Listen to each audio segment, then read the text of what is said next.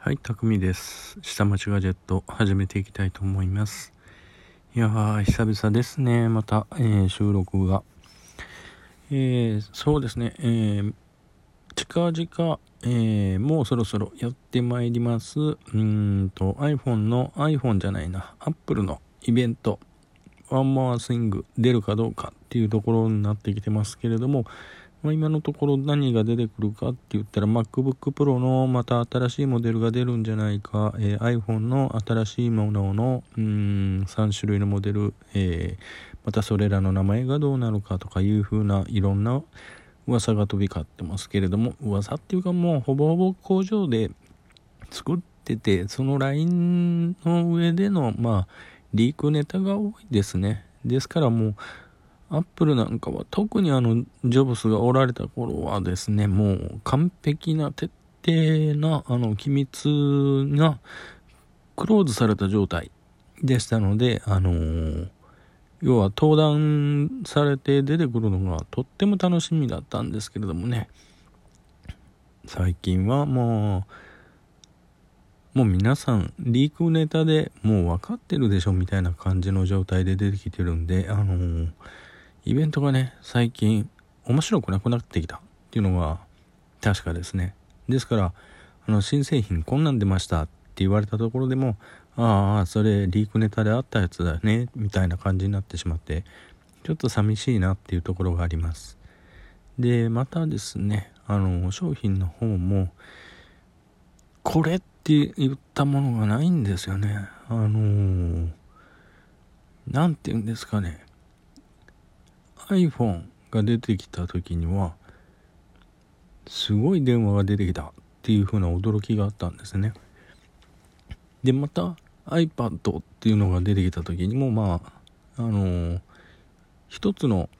iPhone っていう一本のスマートフォンっていうあの定番の確立を作ったのが iPhone ですよね。でタブレットまあスレートっていう風ないう風に向こうでは呼ばれてたんですけれども iPad っていう風なのが出てきました。っていうのがあってまあその2本立てであの後継機種がどんどんどんどん作られているんですけれどもあの繰り返し繰り返しでね、えーどんどんどんどん大きな変わりは出てない。あの枝分かれをどんどんしていってるっていうのでイノベーションがないっていうので全くガラッと形が変わりましたよっていうところ。あとはもう一つこういう風なものが出てきましたよっていうのがあるのはアップルウォッチぐらいかな？それぐらいしかないんですよね。だって Apple TV も昔からあったし MacBook なんかはもうずいぶん昔からありましたもんね。Air なんかはもうジョブスが宣伝してましたもんね。あの封筒から取り出してすごいでしょってやってましたから。ですからね。あのこれといったこうイノベーションがないっていうところはあのちょっと寂しい。iOS に関してもあのずっとマイナーチェンジばっかりしてってるだけであって今やもう Android の端末の後追いになってしまってるみたいな感じになっちゃってね格差をつけるっていう風なものがなくなっちゃってますね。って言ってるとまあアップルの商品のことを悪く言ってるように取られがちなんですけれどもそうですね。正直言うと Android の端末に先手を打たれてる。で後追いで Apple の商品が出てきてる。なんであのインパクトがちっちゃいんですよね。あもうそれ Android でやってるものだよね。それを Apple ブランドで作ったんだよね。っていうことでねもうこの先どうなることやらっていうところですがまあ9月に入ったところで、えー下期に入りました。うんいろんな動きが出てきました。えーこれから先どういう風になっていくんでしょうか。っていう風なとこなんですけれどもうん私の方はですねちょっと、えー最近体調が優れなくてですねラジオトークも聞けてないんですよねっていうか自分のトークすら上げれてない状態になってきてるんですね。うーん、なんて言うんですかね、これ。中だるみ？うーん、なんのか、単純に疲れてきてるのか、何のか、何なのかっていうところで、あのー、前みたいにこう、勢いよく数を上げれないんですよね。単純にネタ切れかっていうと、まあネタ、ネタはまあいろいろあるんですけれども、まああえて、あの、トークすることではないか、みたいなレベルになっちゃってるんですね。まあこの辺で、じゃあ、あの、お題に沿って喋りましょうかって言ったところでも、まあ、それもどうかなってなっちゃって、ちょっと今は、あの、ラジオトークから距離を置こうかな、しばらくちょっと休憩しようかなっていう風な感じになっております。っていうか、リスナーになって、ちょっと冷静になってみようかなっていうところになってます。うん、ちょっと疲れてるのかな？っていうところが正直なところです。はい。あのー、ここのとこずっと立て続け立て続けの仕事で、ほぼほぼ、うん、あっさい眠りだけしかできてないんですよね。昼休みなんかいびきかいて寝てるんですけどね。はい。というふうな状態です。